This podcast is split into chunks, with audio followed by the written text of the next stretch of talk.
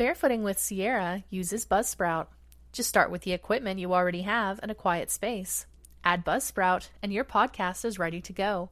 You'll get a great looking podcast website, audio players that you can drop into other websites, detailed analytics to show how people are listening, tools to promote your episodes, and more. Podcasting isn't hard when you have the right partners.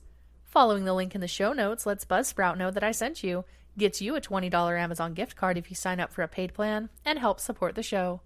The team at Buzzsprout is passionate about helping you succeed. Join over 100,000 podcasters already using Buzzsprout and get your message out to the world. Hello and welcome to the 18th episode of Barefooting with Sierra. My name is Sierra Larson, better known as Barefoot Sierra. I'm a novelist, comic creator, and independent journalist, and I've been living without shoes since 2010. I created this podcast to keep my audiences in touch with all of my projects, to talk about things I care about, and to interact with the awesome people in my various professional networks. In this episode, I interviewed barefoot author Nellie Potts. I'm going to break this podcast up into four parts novels, comics, journalism, and barefooting, each representing a different aspect of my professional life. I will give you updates on what I'm working on, let you know about any new works you can see, and keep you in the know about when I do free book giveaways on Amazon. Let's get started. First up, novels. I took a day off from writing and editing due to a cold induced asthma attack that wiped me out. I mostly just slept to recover from that. Some days are going to be like that, and you have to take them as they come. Now for today's interview with barefoot author Nellie Potts. Hi there, and thanks so much for coming on the podcast. Please tell the listeners a little about yourself, where you're from, and what you do. Hi. Well, I am Nellie Potts. My handle on Instagram is uh, Barefoot and Luminous, and I am a full time barefooter. I live in the US, in the southern US, and I am a writer a singer, an artist, and I'm working on becoming a motivational speaker. Awesome.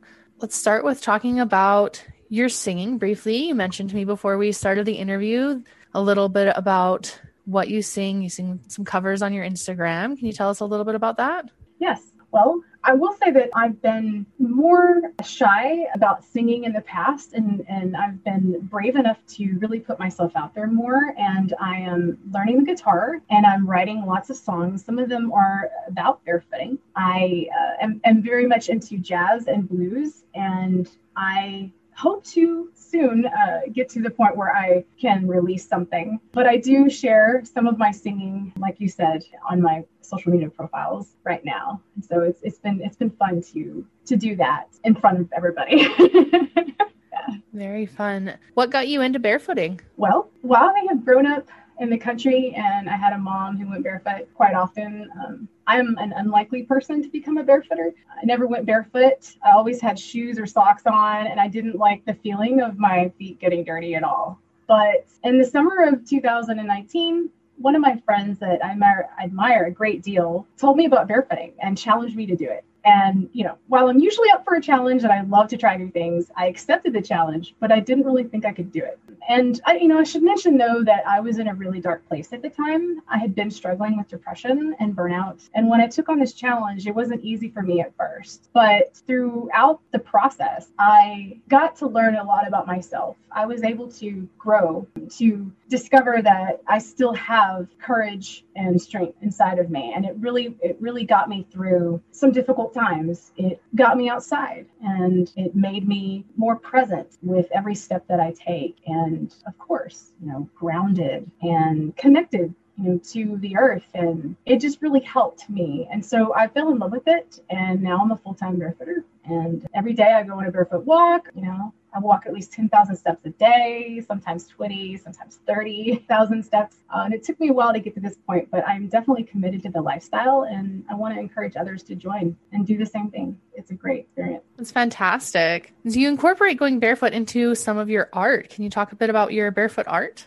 I yes, I do have uh, some art pieces that I have sold. They're mostly you know barefoot you know prints, like my, my footprints, and uh, incorporating that. And I'm working on a mixed media project right now that I'm hoping to to share with people in the future. But yeah, I am exploring art more, and of course, just like I said with music, I'm putting myself out there and really you know getting to the point where um, I can share the art with people that I have been creating.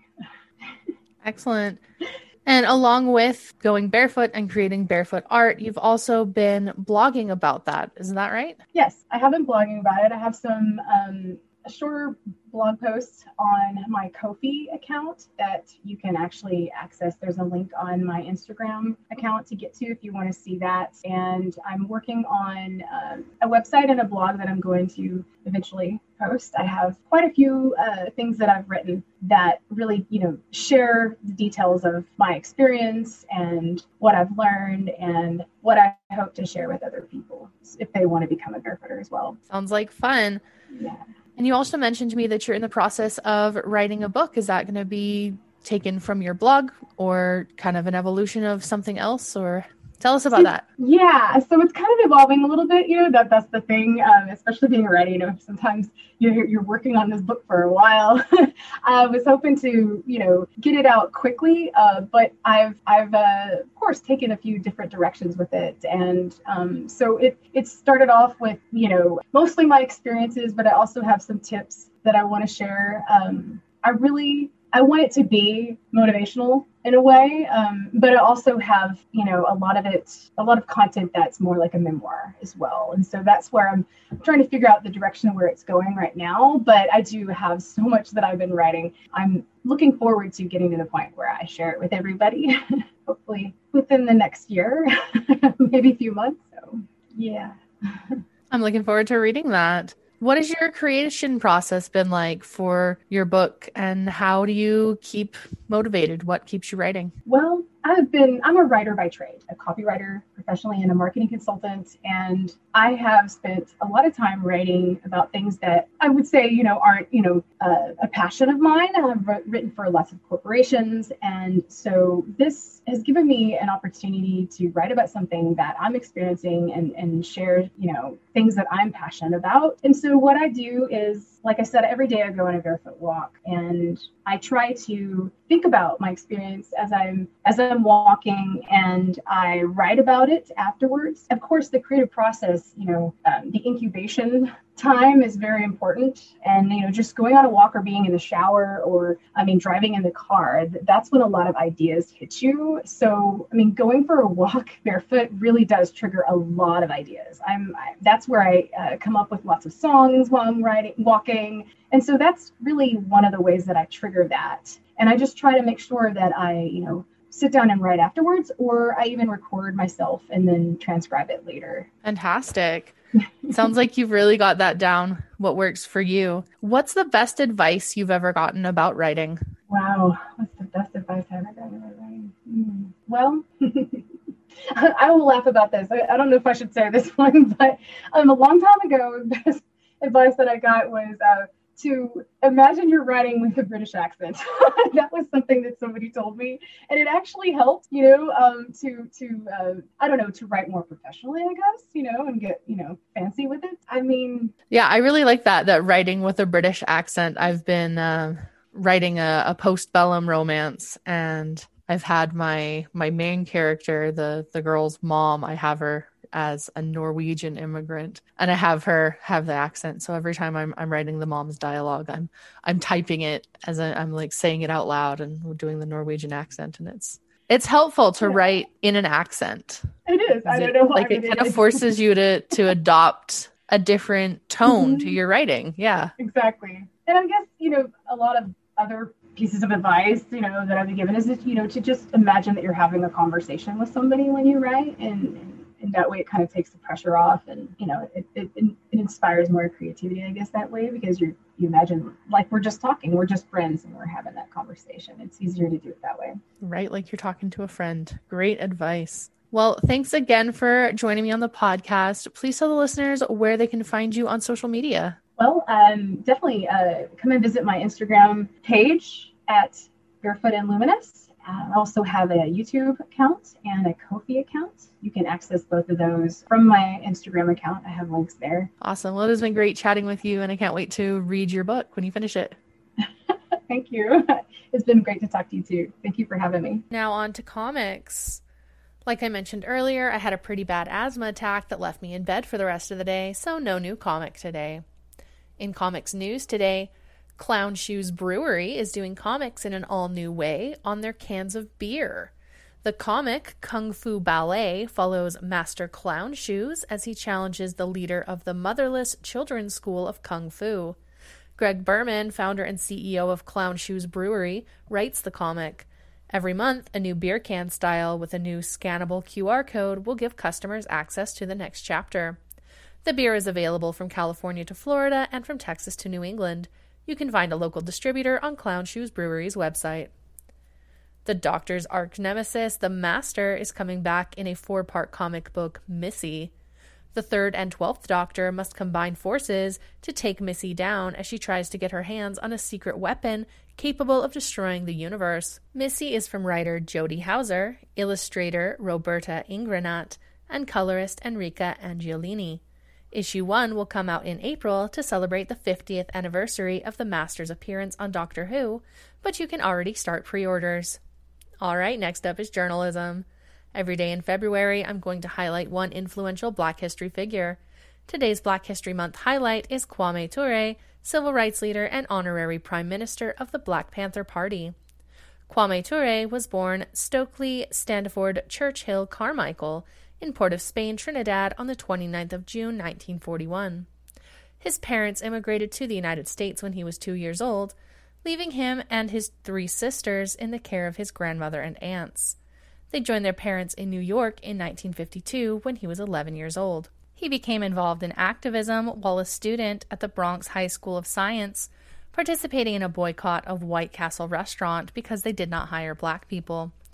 After graduating in 1960, Carmichael enrolled at Howard University, where he graduated with a degree in philosophy in 1964. While a student at Howard, he participated in the Freedom Rides, riding buses into the segregated South to challenge the non enforcement of Supreme Court rulings that declared segregation illegal. He was arrested for disturbing the peace so many times that he lost count. On at least one of the occasions that he was jailed and a guard was torturing him, he began chanting, I'm to tell God how you treat me. After graduating from Howard, Carmichael became a full time organizer with the Student Nonviolent Coordinating Committee, which was the same organization I mentioned a few episodes ago that helped Fannie Lou Hamer get registered to vote and sparked her activism. He considered Fannie Lou Hamer to be one of his personal heroes. After the Selma to Montgomery marches and seeing so many peaceful protesters beaten by police, Carmichael became frustrated and no longer found nonviolent protest empowering.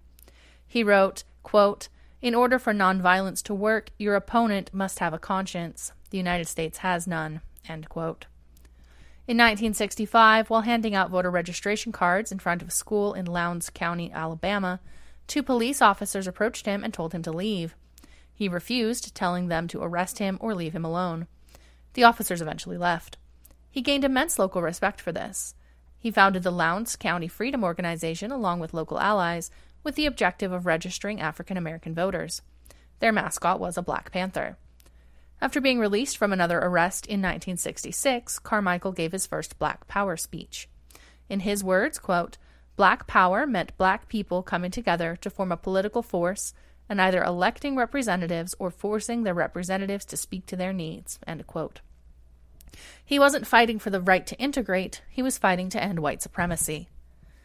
After he accepted appointment as the Black Panther Party's honorary prime minister, J. Edgar Hoover started targeting Carmichael through COINTELPRO, largely by spreading false information about him intended to divide the Black Power movement.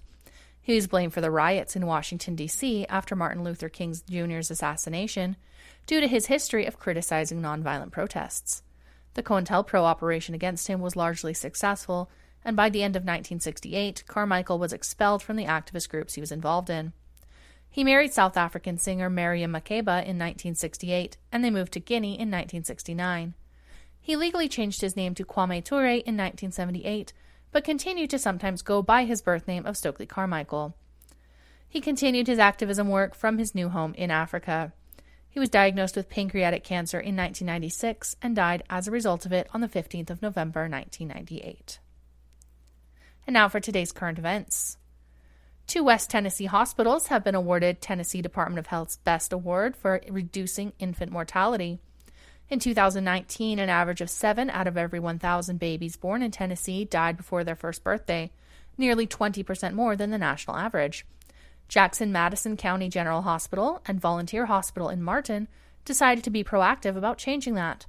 Both hospitals are actively promoting breastfeeding, educating parents on safe sleep for babies, and ending elective labor inductions before the due date. Premature births and sleep related death were the two top causes of death for infants in Tennessee in 2019. Breastfeeding is known to protect infants from infections by giving them access to their mother's antibodies. By focusing on these three areas, the hospitals hope to help more Tennessee babies live past their first birthday. Nishnawbe Aski Police Services are transporting and installing equipment to remote northern Ontario communities on the ice roads. These communities are inaccessible much of the year. Because they had extra room in their shipping container, they offered the space to the Regional Food Distribution Association.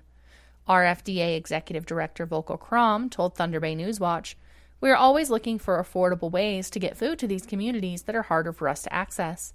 The ice roads make this possible, and we are thankful that NAPS has offered us the space. The ice roads connect remote First Nation communities in the far north to the permanent highways and railroad system, but due to their nature are only stable a few months of the year. Last but not least, let's talk about barefooting. It's still way too cold for barefooting, as you could probably guess from it being so cold that I had an asthma attack just from trying to go outside. It looks like it's going to start to warm up to tolerable temperatures again late next week, though, so I'm very much looking forward to that. My book, A Brief Guide to Barefooting, will be available as a free ebook from February 14th to 18th.